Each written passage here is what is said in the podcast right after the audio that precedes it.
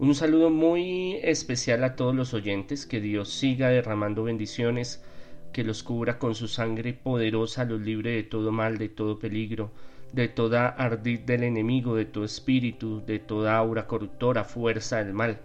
Qué bueno volvernos a encontrar y hablar de estos temas que son tan apasionantes como es el mundo eh, mistérico, el mundo místico, el mundo paranormal, eh, qué hay después de la muerte, eh, sobre los exorcismos, la posesión, la brujería y, sobre todos estos temas espirituales que nos cuestionan. Y es que este tema que hoy hablamos es un tema muy cuestionado y es un tema que no hay, no hay la última palabra. Resulta que hay temas en la, en la teología tradicional y aún moderna donde eh, no hay una, un consenso claro, hay temas que quedan como en el aire, como en el tintero, temas que quedan volando y mm, no se ha trabajado a profundidad en ellos. Y todos los temas que sean paranormales, de exorcismo, del Ministerio de Liberación, Ministerio de, de, Exorcismo, de Sanación, de todos estos temas son muy vetados y son muy clandestinos. Eh, hay un término que se utiliza en literatura y en lingüística que se llama apócrifo, quiere decir oculto, quiere decir eh, eh, excluido, quiere decir fuera de quiere decir que no entró a lo legal, al canon, a lo, a lo establecido, a lo política o teológicamente correcto. Y estos temas son ya de mucho desarrollo personal. Cada exorcista en el mundo maneja sus temas de una forma, hay un consenso y una teología general, que es la teología que se ha manifestado y se ha trabajado a lo largo de todo el cristianismo, partiendo de la Sagrada Escritura, partiendo de los apóstoles, eh, discípulos, de los discípulos de los discípulos, de los padres de la iglesia, el magisterio, la tradición, todo esto se fusiona, se conecta para mm, los grandes teólogos de la iglesia, para dar una razón, para dar una interpretación a un hecho como tal.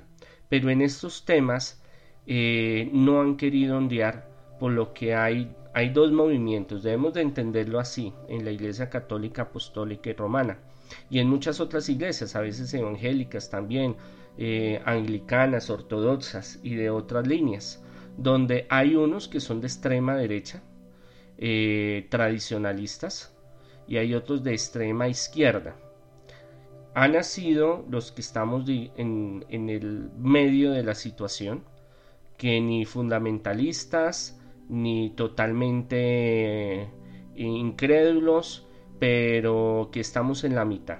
Hombres de fe, hombres de ciencia, que tratamos de vincular todo lo que está a nuestro alrededor, las diferentes eh, dimensiones, las diferentes áreas humanas, profesiones, eh, carreras, para poder dar una mayor respuesta a tantos fenómenos y a tantas cosas. Hablo específicamente del fenómeno de los espíritus. Entonces en los exorcistas y en muchos casos eh, se cuestiona si realmente es eh, la presencia de un fantasma o, una entidad, que es el, el, nombre más preciso, o un espíritu el que está interactuando, el que se está manifestando, o es un demonio que se hace pasar por un espíritu, por una entidad, por una persona que desencarnó, murió y que su espíritu anda vagando.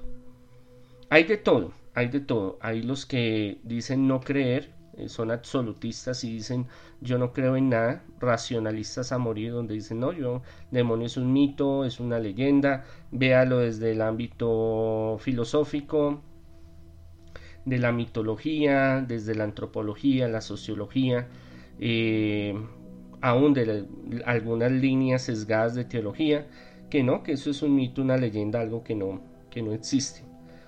Y por ende, si no existen los demonios, si no existe Satanás, Belcebú, Lucifer, huestes infernales, ángeles caídos, como lo quieran llamar, pues tampoco van a existir entidades o espíritus, sino que simplemente, como en el Antiguo Testamento, los saduceos, que eran los que tenían el poder del templo, el poder económico y el poder de los rituales y el poder político en cierta medida permitido por el imperio romano, no creían en el más allá, no creían en esa oportunidad de ir al reino de los cielos ni en los ángeles, sino que ya usted se muere, se desintegra y, y su ser se transforma en, se une a la creación.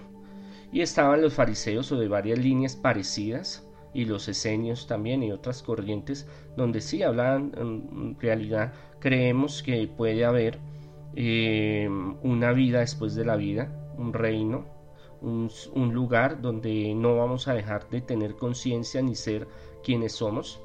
Eh, y eran estas líneas de estas líneas viene también el pensamiento de Jesús que no lo podemos encasillar de que sea fariseo, aunque varios, varios eh, teólogos eh, dicen que era del, del fariseísmo, pero eso hay otros que dicen que no, yo me adhiero a los que no, ¿por qué? Porque em, aunque la Sagrada Escritura, los que escriben los evangelios, sobre todo Lucas, le Lucas y Mateo le dan duro a los fariseos, em, ya es una cuestión posterior una cuestión ya de crecimiento de la iglesia y estos movimientos judíos y los movimientos cristianos. Y el ser, el ser eh, no hay prueba de que realmente Jesús fuera fariseo y el pensamiento de Jesús no se hubiera podido adaptar a ningún otro pensamiento, ni fariseo, ni saduceo, ni de mm, líneas de rebelión, ni líneas de senios, porque la mentalidad de Jesús era muy subgéneris, era muy diferente a todas. Él tenía su propia versión, su propia visión de las cosas. Y entre esas, pues él siempre, en, la parte estructural de todo, eh, su predicación y de todo lo que hizo fue el reino de los cielos. Eh, el sacrificio en la cruz, la muerte en cruz y su resurrección para traernos la vida eterna. Eh, nos da esa, esa oportunidad. Entonces, mm, para el cristianismo, el catolicismo, sí creemos por tradición, eh, por el magisterio, por eh, la Sagrada Escritura, porque Jesús fue un gran exorcista y no solo lo narra la Sagrada Escritura, hay textos extrabíblicos donde hablan de que él era un gran sanador, en el Talmud y otros habla de, grandes proezas y milagros que hacía. Entonces, en ese orden de ideas, y yo me adhiero a ese pensamiento por experiencia, no solo la parte de creencia, no parte teológica, no parte porque de pronto tal vez, sino porque yo ejerzo el ministerio de liberación y exorcismo, y en esto se puede ver y palpar esta dimensión, aunque cada exorcista tiene su punto diferente, hay unos que creen y han tenido experiencia. Yo he estado en varios congresos internacionales de, exorcismo eh, de la iglesia romana. Estado, yo, eh, recuerden que yo soy eh, fundador de la Congregación Sacerdotal Internacional Católicos Independientes. No representamos a la Iglesia Católica Romana, pero la mayoría que estuvimos eh, que estamos, perdón, en la congregación, estuvimos en la iglesia romana. Y tenemos muy buenas relaciones y al Papa Francisco lo queremos muchísimo porque somos de la misma ideología, de los mismos principios, de la misma proyección, aunque algunos lo llamen del anticristo y, y otros que lo llamen que es supremamente liberal y va a acabar la iglesia, pues la iglesia como toda organización humana, como toda iglesia, como toda religión, como todo sistema, tiene que irse adaptando a los tiempos. Entonces estamos en ese proceso. Ya el, tiempo ha cambiado, los tiempos han cambiado y necesitamos reformas. Y es este mismo pensamiento eh, que yo he estado eh, analizando y he experimentado eh, sobre esta realidad, sobre los espíritus y los demonios, eh, que en estos congresos de la Iglesia Romana, yo estuve hace varios años en México cuando los hacían, un congreso nacional internacional mm, eh, que fue muy tradicional, muy tradicional mm, durante varios años de eh, la Arquidiócesis de México, donde pues unidos al Vaticano y unidos a, la Asociación Internacional de Exorcistas hicieron varios. Entonces yo estuve en, estuve en uno de ellos. Y en, uno de, en, ese congreso se formó una pelotera porque exactamente había la misma pregunta. Entonces unos decían, sí, yo creo, otros no, yo no creo, yo en eso no me metí porque pues yo iba solo de espectador. Eh, también he estado, hace dos años estuve en Roma, en, el, en la Regina Postulorum, que es eh, la universidad de los legionarios, donde realizan anualmente el Congreso Internacional de Exorcistas o el curso, ellos lo llaman así, el curso de exorcistas del Vaticano.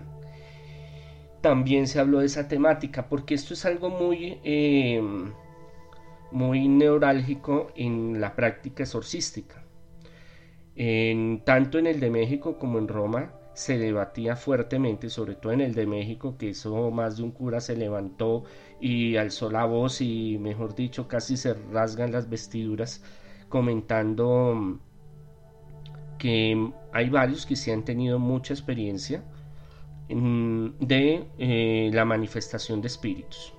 Es posesiones a través, entonces debemos de, hago un recuento, debemos de entender eh, que una posesión no es solo de un tipo, ahí pueden haber muchos tipos. Yo lo he clasificado de la siguiente manera. Tipo A, espíritus desencarnados que vivieron, que estuvieron así como nosotros eh, en esta tierra y murieron, pero no estaban en gracia divina o no se quisieron ir a la presencia del Señor y andan eh, mm, deambulando por este mundo.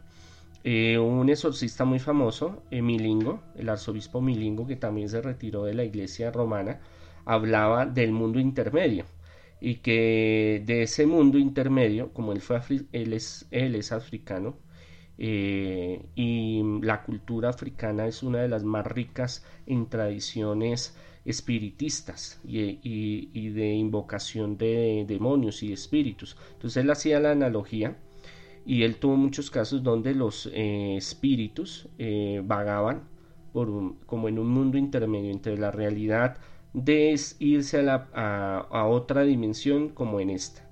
Entonces por esa la, la forma intelectual.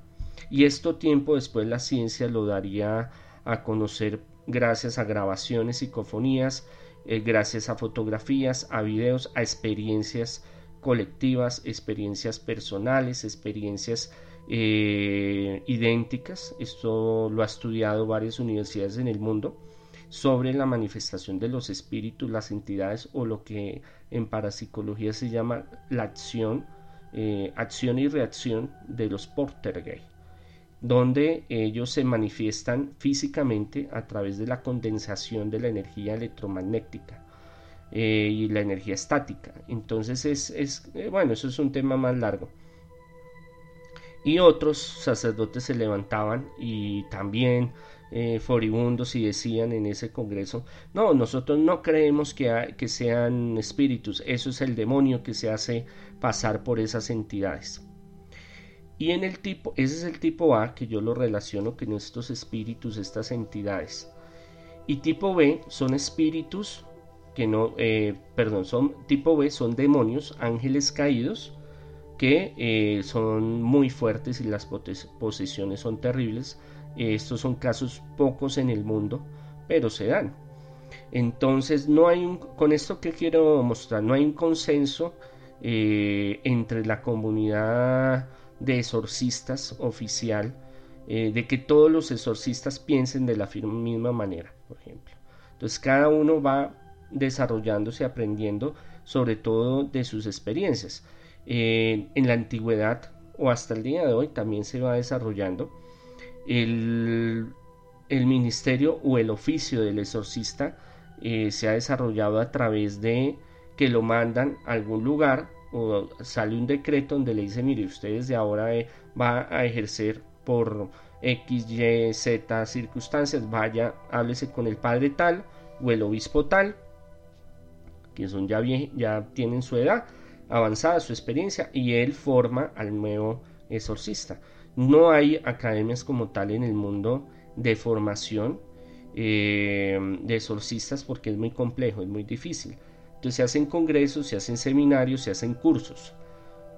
Yo tengo mi escuela en alta espiritualidad donde hacemos, eh, presentamos eh, varios cursos de liberación, de sanación, de prosperidad, pero plenamente de demoniología, pero plenamente para ser exorcista es muy complejo.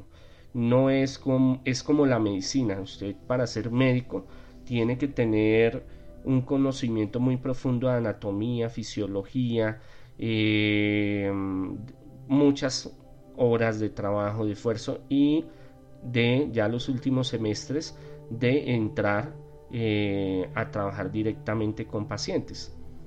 Es igual, eh, no es como un curso por internet o de correspondencia que yo le digo, mire, número uno, así se saca el chuki, número dos, así se saca un trabajo de brujería.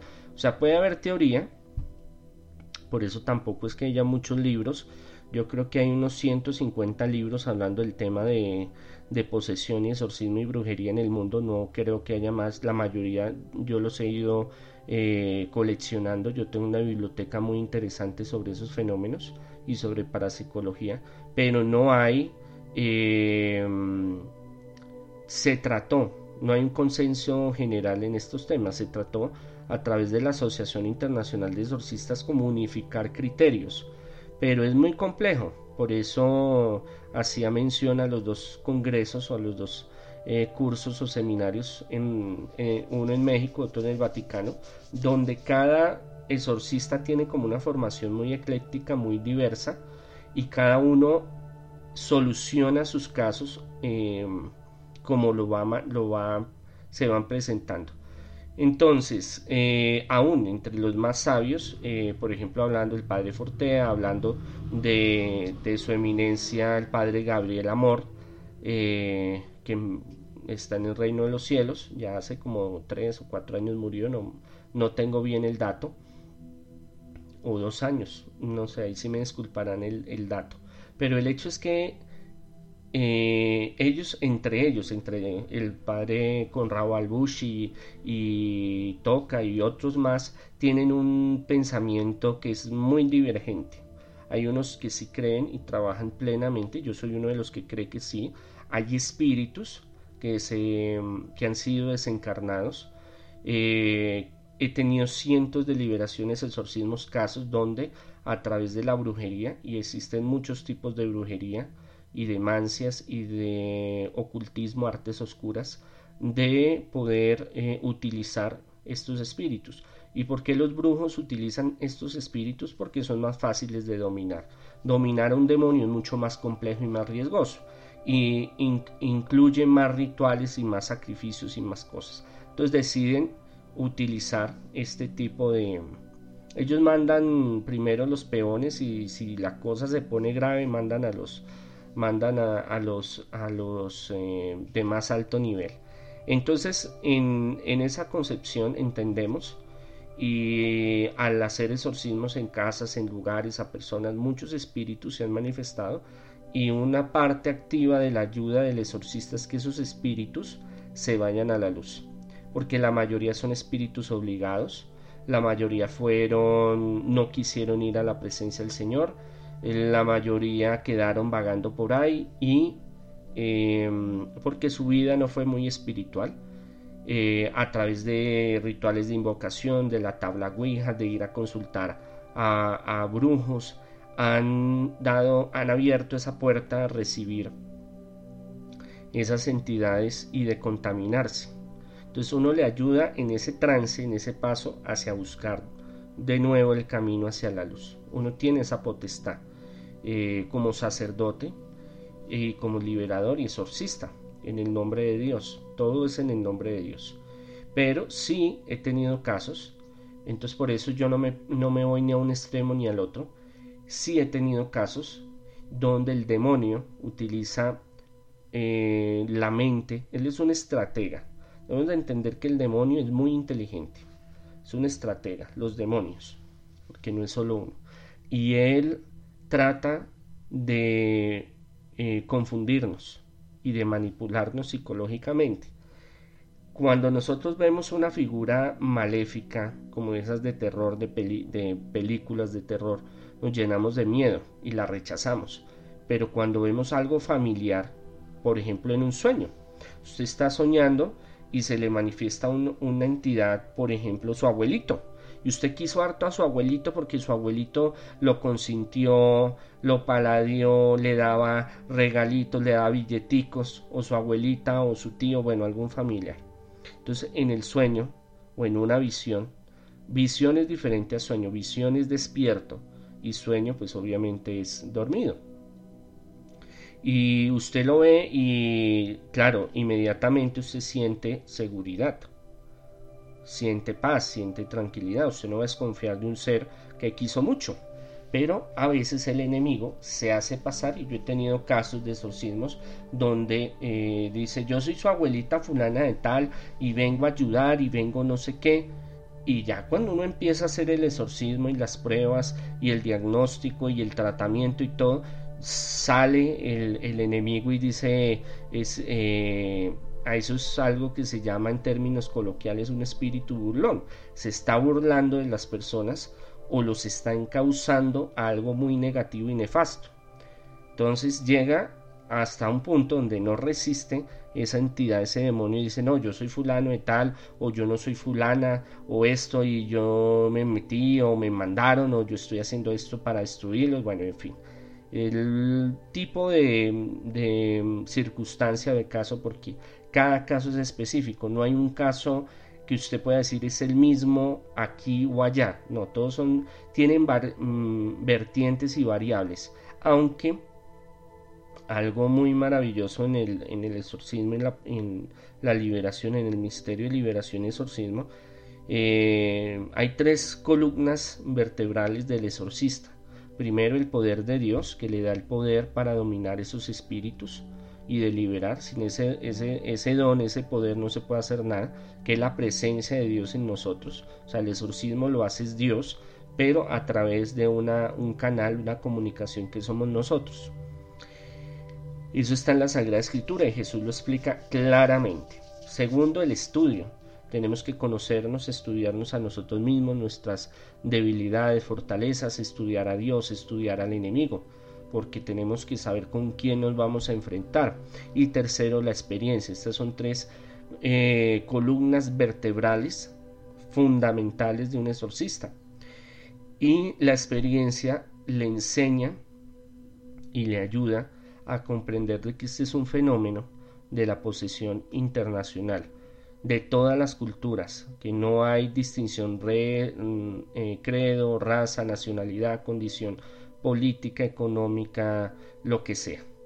Yo que he estado en varios países y he podido hacer varios exorcismos a diferentes personas y personas que no conocen de este mundo de, de exorcismo, porque en esto somos muy cuidadosos los que nos dedicamos al mundo de los de los, eh, del Ministerio de Liberación y Exorcismo, hay patrones, hay comportamientos, eh, aún hay unas técnicas que uno como exorcista tiene, que nadie las conoce, solo los que están en un nivel eh, de mm, profundización del tema, en la práctica, en la praxis, donde uno sabe como la acupuntura, eh, cogen una aguja y se la clavan en un meridiano, mm, que ellos lo llaman así, un nervio, para que me entiendan, energético, donde inmediatamente hay una, reacción fisiológica, física, biológica. Se le quita el dolor, en, si es un dolor en esa parte, se le quita, por ejemplo. En esto hay ciertos puntos, ciertas técnicas que uno puede utilizar que siempre dan el mismo resultado. Yo puedo coger una persona en Europa, una persona en Estados Unidos, una persona aquí en Argentina y yo le hago la misma técnica y si está poseído tiene la misma reacción. Ahora, el porqué del caso, eso era lo que yo les estaba hablando antes, de que viene ya dependiendo de por qué se dieron las cosas. Si fue un trabajo de brujería, si es hechicería, si es una maldición, si fue una invocación, si es un espíritu de tipo A o tipo B, una entidad tipo A, una entidad tipo B, un demonio, un espíritu. Entonces es, ya empieza uno a reconstruir así como los eh, que ustedes ven esas investigaciones policiales en, en canales de televisión que empiezan a reconstruir el caso y viene el uno y le dice y el otro y aparece una prueba y la otra. Así nos toca a nosotros los exorcistas. Y gran parte para saber la solución del, del caso, para sacar adelante a esa persona, es muy importante saber qué tipo de entidad. Y eso es lo que más tiempo gastan. Y muchos exorcistas o gente que trabaja en liberación se demora mucho tiempo es en encontrar realmente qué entidad o cuántas entidades, porque la persona puede tener varias entidades dentro, eh, de qué tipo, por qué está, cómo está, quién lo mandó, cómo entró, qué es, cuál es su misión, qué es lo que está haciendo eh, dentro del organismo de la persona. Y ahí inmediatamente nace la solución, el tratamiento, que pues lleva tiempo y es un proceso, porque a veces se cree que el exorcista es un mago y es, y es algo, el exorcismo es algo mágico. Entonces usted llega y se paran del exorcista y le dice, venga, hágame una oración. Y entonces el exorcista se levanta, coge la cruz, la Biblia y dice, te reprendo, te exorcizo, te conjuro. Y con eso ya la persona va a quedar liberada de problemas sentimentales, problemas económicos, problemas de brujerías, problema de posesión demoníaca, problema de problemas de salud. Y no, y eso no funciona así, eso es algo debemos de entender que la forma en que se escriben los evangelios utiliza varios lenguajes y estos lenguajes tratan de eh, dar importancia a ciertos hechos. Entonces Jesús con una sola palabra sacaba mm, demonios terribles, los expulsaba. Pero es que debemos de entender de que yo soy yo y Jesús es Jesús, en mi caso personal. Eh, el sacerdote o el pastor o el ministro de Dios o la persona que se dedique a hacer exorcismos, porque hay en todas las culturas, tienen una capacidad humana, tienen un deseo de servir y de ayudar, pero para poder llegar a la liberación son múltiples requisitos, tanto el exorcista como el que va a ser exorcizado, como la familia, como el entorno, todo, todo, todo es un plano general que se une y ahí es cuando se logran las eh, bendiciones de sanación, liberación, progreso, prosperidad y el exorcismo. Pero todo es un trabajo y todo es un proceso y hay que esmerarse mucho, tanto el que hace el tratamiento como uno el que lleva el caso para que la persona tenga un éxito en, y salga adelante.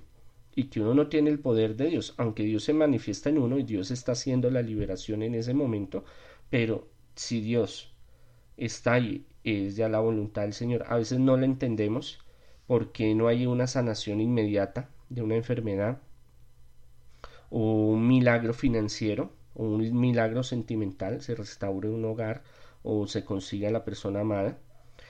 O el caso del rompimiento de un trabajo de brujería y hechicería, hay muchos eh, factores y solo Dios los conoce. Uno trata de indagar, uno da una asesoría, uno da un acompañamiento, uno lucha al lado de la persona hasta que salga adelante, hasta que cruce el Jordán, como dice en la Sagrada Escritura. Pero es complejo porque nosotros eh, somos humanos y está la limitación humana. Entonces, mientras haya esas limitaciones humanas, el oficio de, exorcístico, por llamarlo así, es complejo, dura tiempo y es de esfuerzo mutuo de todas las partes de la familia, el poseído, del exorcista y todos los que están ahí. En conclusión, sí hay espíritus, para mí, sí hay espíritus que están en un mundo intermedio que interactúan con nosotros directa y indirectamente que andan por ahí, lo que usted quiera llamarlos, si los quiere llamar los fantasmas, si los quiere llamar entidades, si los quiere llamar espíritus, pero están, tienen su conciencia, saben quiénes son y, eh, en las condiciones en que andan.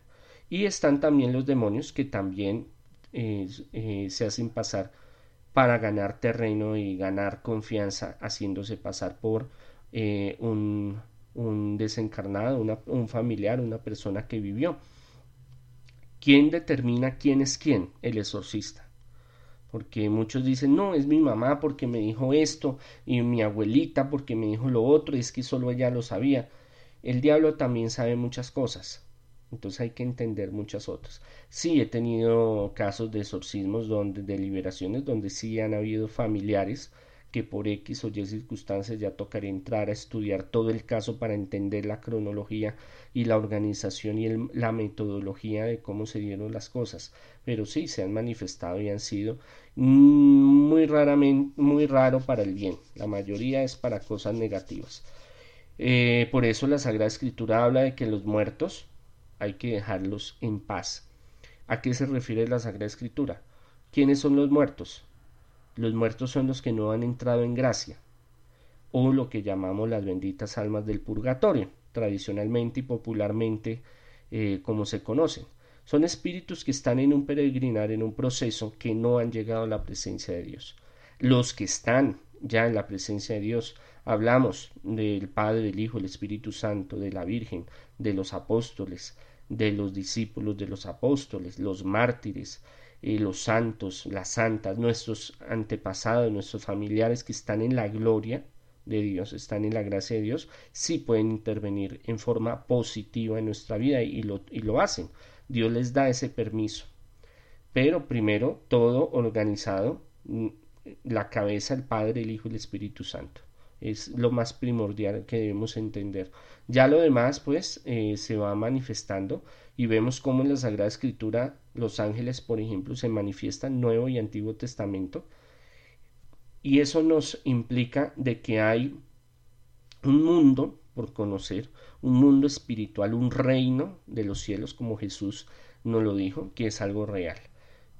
El domingo eh, hablamos de cómo Jesús se apareció, eh, se, manifestó en el camino a los discípulos que iban hacia Maús y cómo les hizo una suma teológica y todo el recuento de los profetas y de la ley de que Él tenía que venir y dar su vida y resucitar para salvarnos.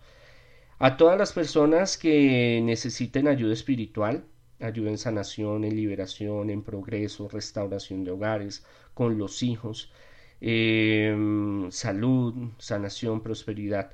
Em, por ahora estamos trabajando consultas virtuales por la cuestión ahorita de la, de la cuarentena, pero mm, esperemos que ya confiando en el Señor más adelante, cuando se levante la cuarentena, en las tardes al 600 34 45 pueden llamar, mi secretaria con gusto los atiende, los asesora, sacan su cita y mm, y empezamos el proceso. También tengo una escuela de alta espiritualidad donde estamos dando cursos virtuales de sanación, liberación, eh, demonología, los temas que, eh, que estamos manejando. Eh, pueden entrar, pueden buscarme Monseñor Andrés Tirado, Congregación Sacerdotal Internacional, Católicos Independientes, en Facebook, Twitter, Instagram, YouTube. todos los días eh, subimos notas, subimos audios, subimos videos, eh, hay libros que pueden descargar de mi autoría eh, que les puede ayudar en este, en este peregrinar espiritual, deseándoles que Dios los bendiga, una bendición muy fuerte en el nombre de nuestro Señor Jesucristo, fe, confianza en estos momentos difíciles. Dios tiene un propósito en nuestra vida, Dios nos va a sacar adelante, no perdamos esa fe como iban los discípulos de Maús, dice la escritura, tristes, acongojados por la pérdida de Jesús, pero Jesús les sale al encuentro y les dice que no tengan miedo, que Él ha vencido a la muerte, que Él ha resucitado, que hay un plan divino maravilloso para cada uno de nosotros, que tenemos que luchar por el reino de los cielos, luchar por la gracia, luchar para salir adelante, pero que Él está con nosotros y vienen las bendiciones para cada uno de nosotros. Ahorita, pues obviamente desde la cuarentena estamos en momentos difíciles de angustia. El enemigo también nos trabaja la mente, entonces cuando tenemos que pedirle al Señor esa fortaleza, esa fe, esa constancia y mirar hacia el futuro de que Dios tiene un propósito para cada uno de nosotros. Dios los bendiga inmensamente.